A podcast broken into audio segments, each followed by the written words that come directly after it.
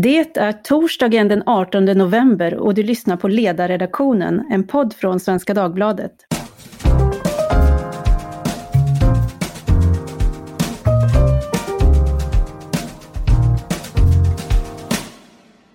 Ja, det börjar med en knappnål och slutar med en silverskål, eller som det heter i Korea, han som stjäl en nål kommer att stjäla en oxe.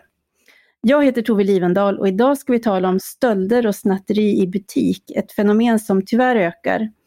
I en av Svensk Handels senaste rapporter om stöld och svinn så upplever varannan dagligvaruhandlare och var tredje sällanköpsvaruhandlare att stölderna har ökat. Även hot och trakasserier har ökat. Hur ser det ut om man tittar närmare på siffrorna? Varför händer det här och vad kan man göra åt det? Det ska vi tala om idag. Och det var, vi börjar med att det var i mitten av september som en ung snattare åkte fast i en livsmedelsbutik i Lerum och som föranledde en butiksägare att prova ett helt nytt grepp, en snatteriamnesti.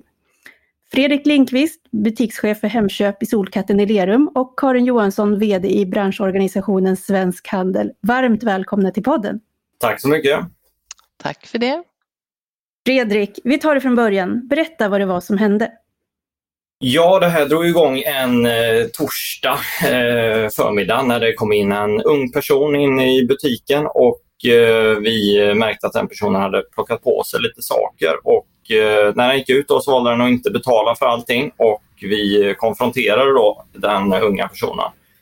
Eh, och i det samtalet blev vi ganska förvånade för att eh, vi förstod att det inte bara var den här personen utan eh, Ja, den här unga människan pratar i termer som att eh, alla gör det och liksom nästan som att man hetsar varandra att våga stjäla i en mataffär.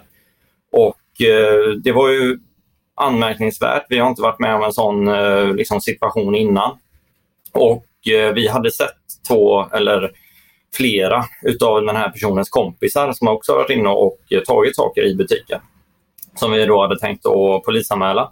Men då tänkte vi att om vi testar med att eh, be de här unga personerna att komma till butiken och eh, att vi får igång en dialog med dem istället och att på så sätt så kan vi eh, få ett slut på det här istället för att vi gör en polisanmälning och så kanske det, den, den personen kommer inte ta vidare det till någon annan och hålla på och berätta om det utan då, då slutar det ju där.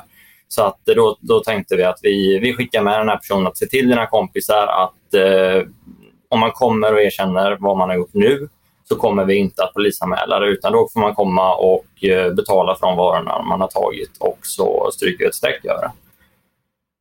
Uh, och det, det började ju på torsdagen. Uh, det kom in väldigt många och betalade men på fredagen så exploderade det. Uh, då hade det väl spridit sig i olika kanaler på ja, med skolor runt omkring och i olika sociala sammanhang så att uh, Ja, men det vallfärdade nästan eh, ungdomar till butiken för att betala.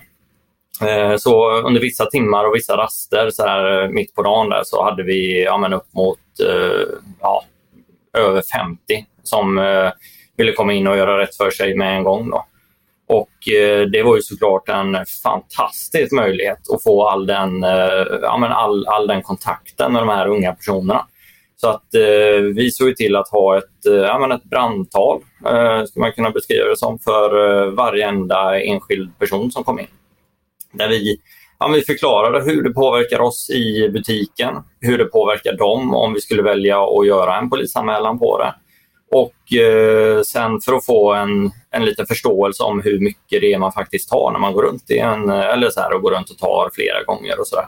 Så, så bad vi de här personerna att de skulle gå runt i butiken, ta sin tid, plocka på sig allt som man har betalat eller som man har tagit och sen gå till kassan och, och eh, betala för de här varorna. Och eh, när de hade gjort det så gick vi fram då och, och liksom ville avsluta det på ett bra sätt och förklara att vi är ja, men extremt stolta över att de vågade göra detta. För det är ju inte alla som skulle ha modet att komma och göra en sån sak. Eh, så att vi ville att de skulle gå därifrån med något positivt och känna att de är Eh, ja, man ska gå raka i ryggen och vara riktigt, riktigt stolta. Eh, ja, vi uppmanade alla att ta kontakt med sina föräldrar och förklara vad det var som hade hänt. Och eh, ja, men för att visa att eh, det är viktigt att man pratar om det hemma också. Eh, och det var jättemånga som gjorde det. Det var eh, på morgonen i flera dagar framåt så kom det in föräldrar med sina barn, och vissa föräldrar ville betala då, och andra barn hade redan betalat, men föräldrarna kom in och ville ja, men, tacka för vårt initiativ och att, eh, ja, att de var jätteglada för detta. Och hur, hur reagerade han eller personen när ni tog, ja jag vet inte om det var en kille eller en tjej, men hur reagerade personen när ni ertappade? Ja, den personen eh, ja, men erkände ju direkt och, och liksom förklarat eh, ja, liksom att man var lite skamsen och att man, eh, ja, jag har gjort detta och det är inte första gången utan jag har gjort det flera gånger och, och liksom erkände allt det här med en gång eh, och, och liksom skyllde inte på att det var någon så här social press att göra de här sakerna, men mer liksom konstaterade att det här är, det är väldigt många som gör detta. Mm. Och hur många kom totalt tillbaka och betalade? Ja, nästan tvåhundra personer. Okej, okay. Och hur mycket, hur mycket fick ni tillbaka i värde? Ja, det var så svårt att sammanställa det när det blev så många. Man skulle nästan behöva anställa en administratör som kunde hålla koll på det där. Men vi, det vi kan vara helt hundra procent säkra på, så kom vi över åtta tusen kronor i alla fall. Och hur var de här mötena med dem? Var de mestadels unga personer?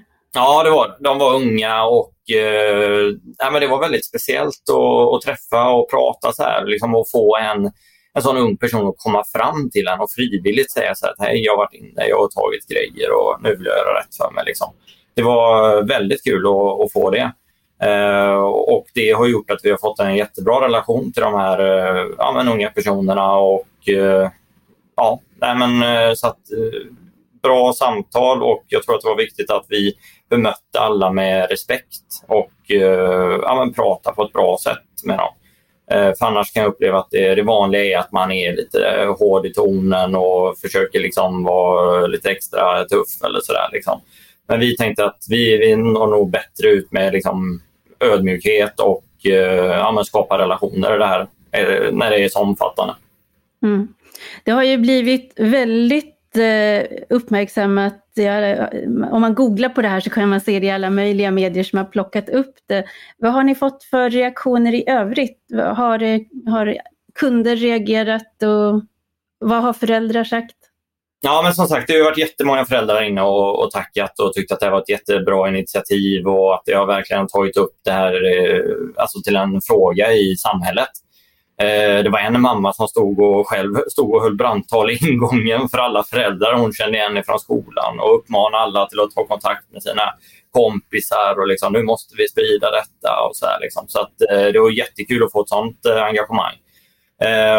Och ja, det här med att vara med i många medier, det, är, det har varit helt sjuk uppslutning medialt om det här, så att det, det är jättekul att det är något positivt som har fått så stor spridning.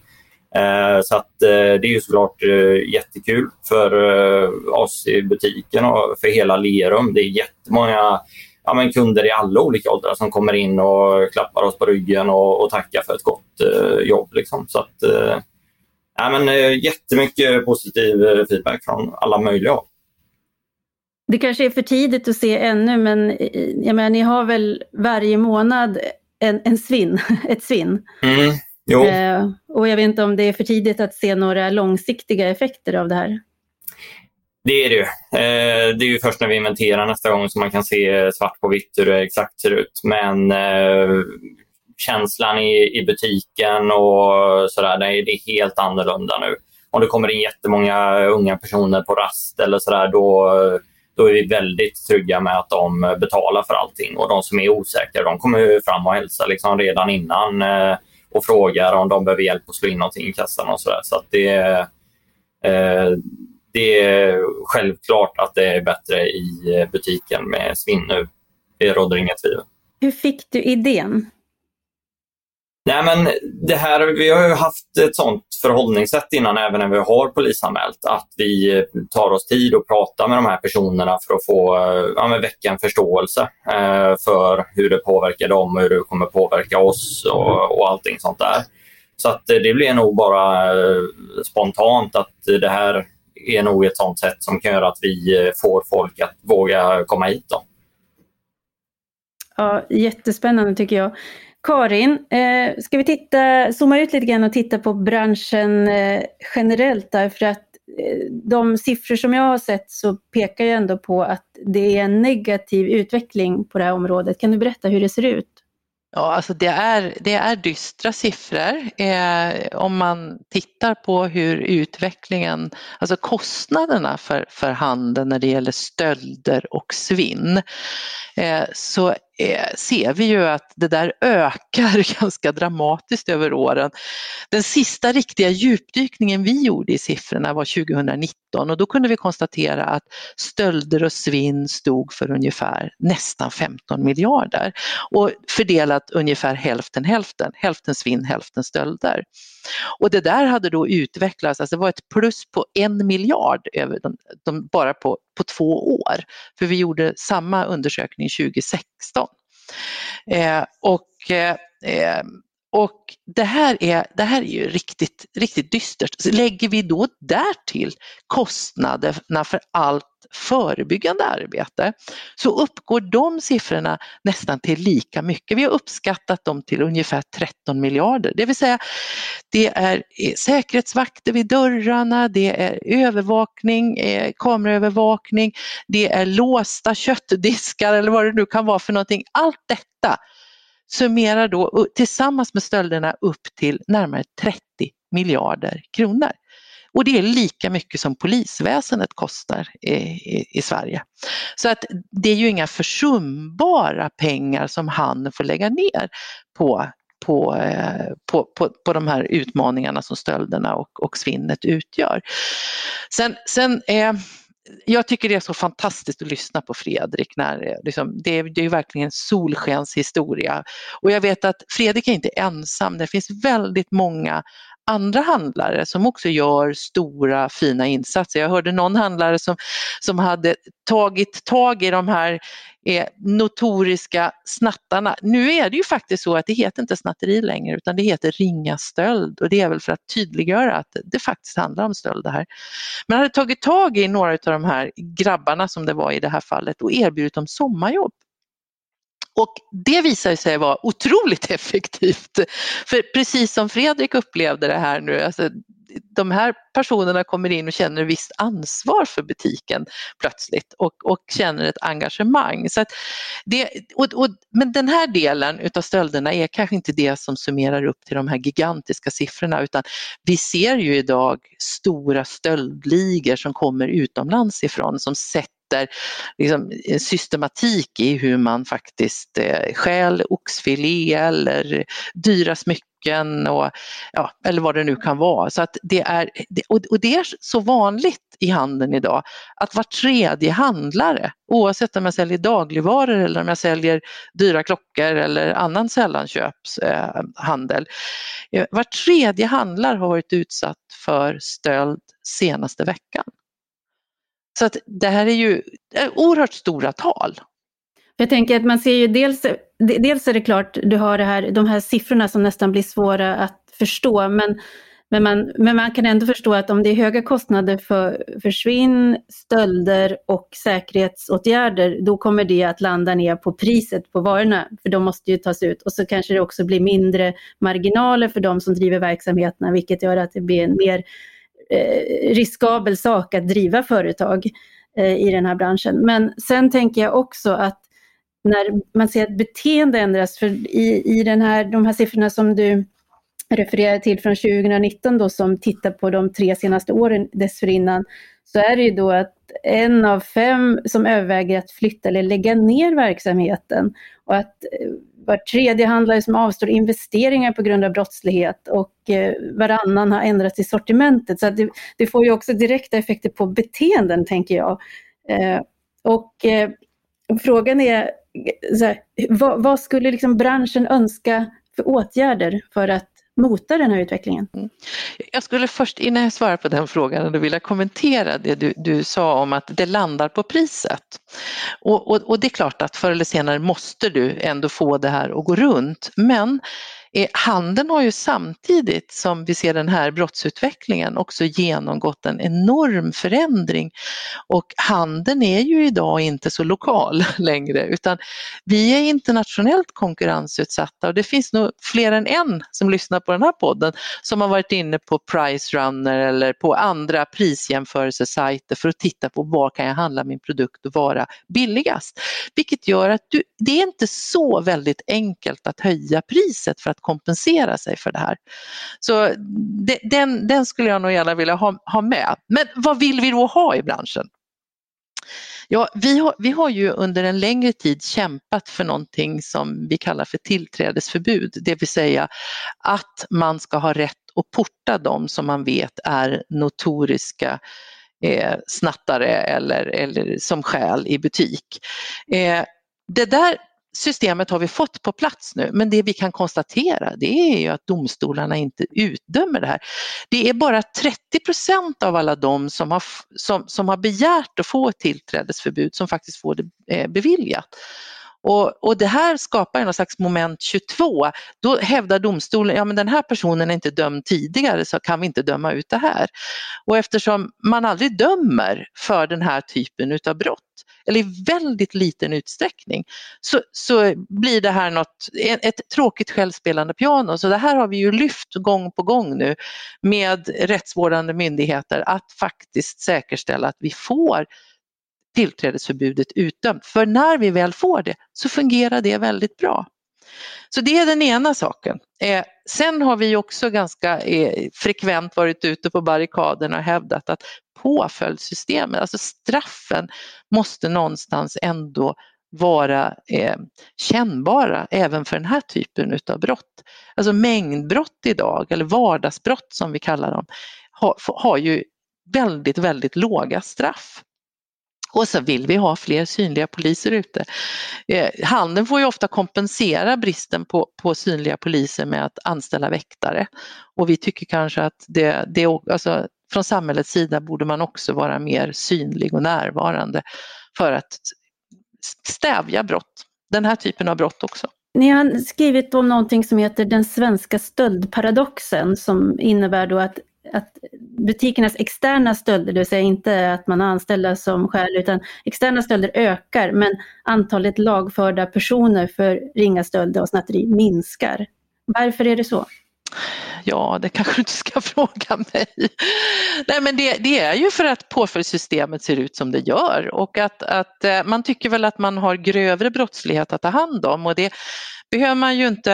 Eh, Alltså det, det är ju så uppenbart för var och en i, i vårt samhälle att den grova brottsligheten har ökat och tagit nya former. Och det gör väl att de rättsvårdande myndigheterna har fullt upp med gängskjutningar och, och grövre brottslighet.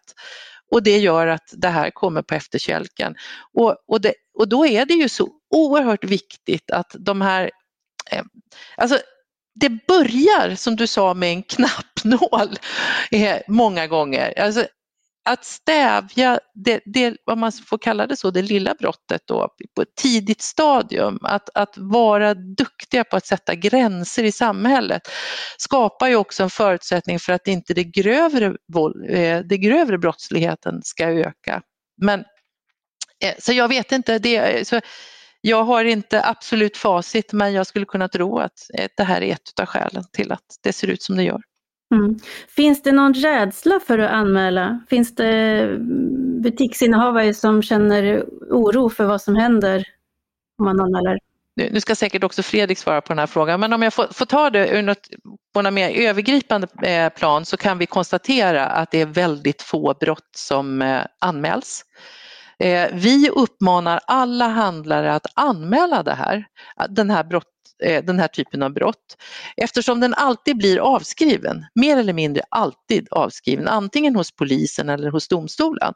Så, så eh, tycker man inte lö- det är lönt. Det, det kostar ganska mycket tid och energi att göra den här polisanmälan, och då avstår man hellre eftersom det ändå inte kommer få någon effekt. Problemet för vår bransch blir ju då att i Brås statistik så skevar det ju. Så att den statistik Brå sitter med pekar ju åt andra håll än det vi ser hos våra handlare. Därför har vi varit väldigt angelägna om att också ha vår egen statistik på det här området. Så vi, vi gör ju en gång i kvartalet eh, tar vi något som vi kallar för trygghetsbarometern för att visa på hur brottsutvecklingen faktiskt ser ut i handeln. Men kan man också tänka sig, för jag menar, det här exemplet som nu har skett i Lerum som jag tycker känns så rätt på så många sätt, därför att det är också att ge den här andra chansen. Du slipper få den här lagföringen och få en chans att börja om med en moralisk kompass som är mer kalibrerad. Och då kanske det i det här fallet är värt tvåhundra inställda polisanmälningar för att slippa få tvåhundra återfallsförbrytare i ung ålder. Kan det vara så? Ja, jag skulle säga att eh, så är det naturligtvis, och jag, jag eh, skulle tro att om det handlar om den här typen av ringa stöld som Fredrik eh, har, har hanterat så föredömligt, så tror jag att väldigt många handlare låter udda vara jämnt. Jag tror inte att det är de som primärt polisanmäls, men det, det är en helt annan typ av brottslighet i våra butiker också, som består av stöldligor, hot och våld som de facto får konsekvenser för vår bransch möjlighet att också rekrytera. Det här är ju en arbetsmiljöfråga också. Det handlar inte bara om att ta en kexchoklad innan man lämnar butiken, utan här är det många gånger ganska grova hot och våld som personalen måste stå ut med. Mm. Fredrik, vill du kommentera det? Ja, alltså, och nu kan jag inte prata för den här butiken och hur det är i Lerum just nu, utan i andra butiker som jag haft innan. Och eh, där är det ju så att de gångerna man drar sig för att polisanmäla, då är det ju de här eh, som man vet att de kommer in och stjäl så pass ofta. Och eh, ofta är det ju någon mer typ av problematik, att man håller på med droger eller något annat då. Så att eh, det, det är ju verkligen ett arbetsmiljöproblem i den aspekten. För det, då ska du vara beredd att kunna ha, ja, men, ha kvar den här personen då, som kanske är påtänd i din butik i ja, men, säg en timme innan eh, polisen kan komma. Och eh, det här är en person som har ett, eh, ofta ganska många olika anmälningar på sig. Och eh, det resulterar, jag, jag vet inte om det är många av dem som eh, faktiskt blir utredda och att det blir någon påföljd av det. Jag tänker det blir inte bara arbetsmiljön, det blir också butiksmiljön för andra kunder. Ja, absolut. Så att om man lättare hade kunnat få de här som återkommer ofta och är liksom aggressiva och sådär, att man kan få dem att ja, men med, med lagligt stöd kunna ha dem utanför butiken, så hade det ju hjälpt jättemycket. Och det är såklart svårt att skriva det regelverket, men det hade ju underlättat situationen i butiker runt om i Sverige. Mm. Ja, jag skulle vilja avsluta med att fråga er, det är ju så att många av dem som då gör de här ringa stöld som det heter, eller snatteri, det är, jag tror gränsen går för tusen kronor eller någonting sånt där, beroende på om det ska vara på den ena eller andra sidan. Men det börjar ju då ofta med knappnålen, eller som jag såg i er statistik, energidrycken. Det är mm. någonting som är, ligger i topp för vad som stjäls. Till de som lyssnar på podden som är föräldrar och kanske funderar på detta och som kanske har fått konfronteras med den första stulna knappnålen, har ni några råd som ni vill skicka med? Jag skulle vilja uppmana alla föräldrar att, att jag, jag förstår att det är inte så lätt som förälder heller alla gånger, men att vara väldigt tydlig, vara väldigt rak, kanske faktiskt också kräva av mitt barn att gå tillbaka till butiken och fejsa det här. För jag tror att att det är det absolut bästa sättet att förhindra att det sker igen. Blir det, eh, ja, gör det inte ont på något sätt. Det vill säga att det blir lite tufft att se någon i ögonen och säga att jag har stulit. Så är det väldigt lätt att det sker igen. Så eh, ta tag i det medan det verkligen bara är en knappnål. Då kan jag ta tips på om man kan göra lite mer förebyggande då kanske, för att eh, inte hamna i en sån sits. Och det är ju den vanligaste reaktionen vi fick ifrån föräldrarna som kom tillbaka och tackade oss. Och det var att eh, amen, man kan ta det här tillfället i akt, liksom när det här är så pass stort och känt och omskrivet, att man eh, pratar med sina ungar om det. För det var ingen förälder som kom tillbaka hit som trodde att deras barn hade tagit någonting. Utan det här var ju någonting som man inte tänker på förrän det, man står där och polisen och socialen ringer till en. Så att prata med, ja, med sina barn om vad konsekvenserna kan bli och hur det kan påverka allt ifrån lämp till socialen och liksom hur mycket det påverkar hela familjen och inte bara en själv. Liksom. Och att man någonstans i det kan finna lite mod och stå emot grupptryck. För det är grupptryck som gör att det liksom eskalerar. Mycket bra. De råden tar vi med oss. Stort tack till dig Fredrik Lindqvist som är butikschef för Hemköp i Solkatten i Lerum och till dig Karin Johansson, vd i branschorganisationen Svensk Handel. Tack också till er som har lyssnat. Har ni frågor eller tips så hör ni av er till ledarsidan at s v d punkt se. Producent idag var Jesper Tjernström. Tack och på återhörande.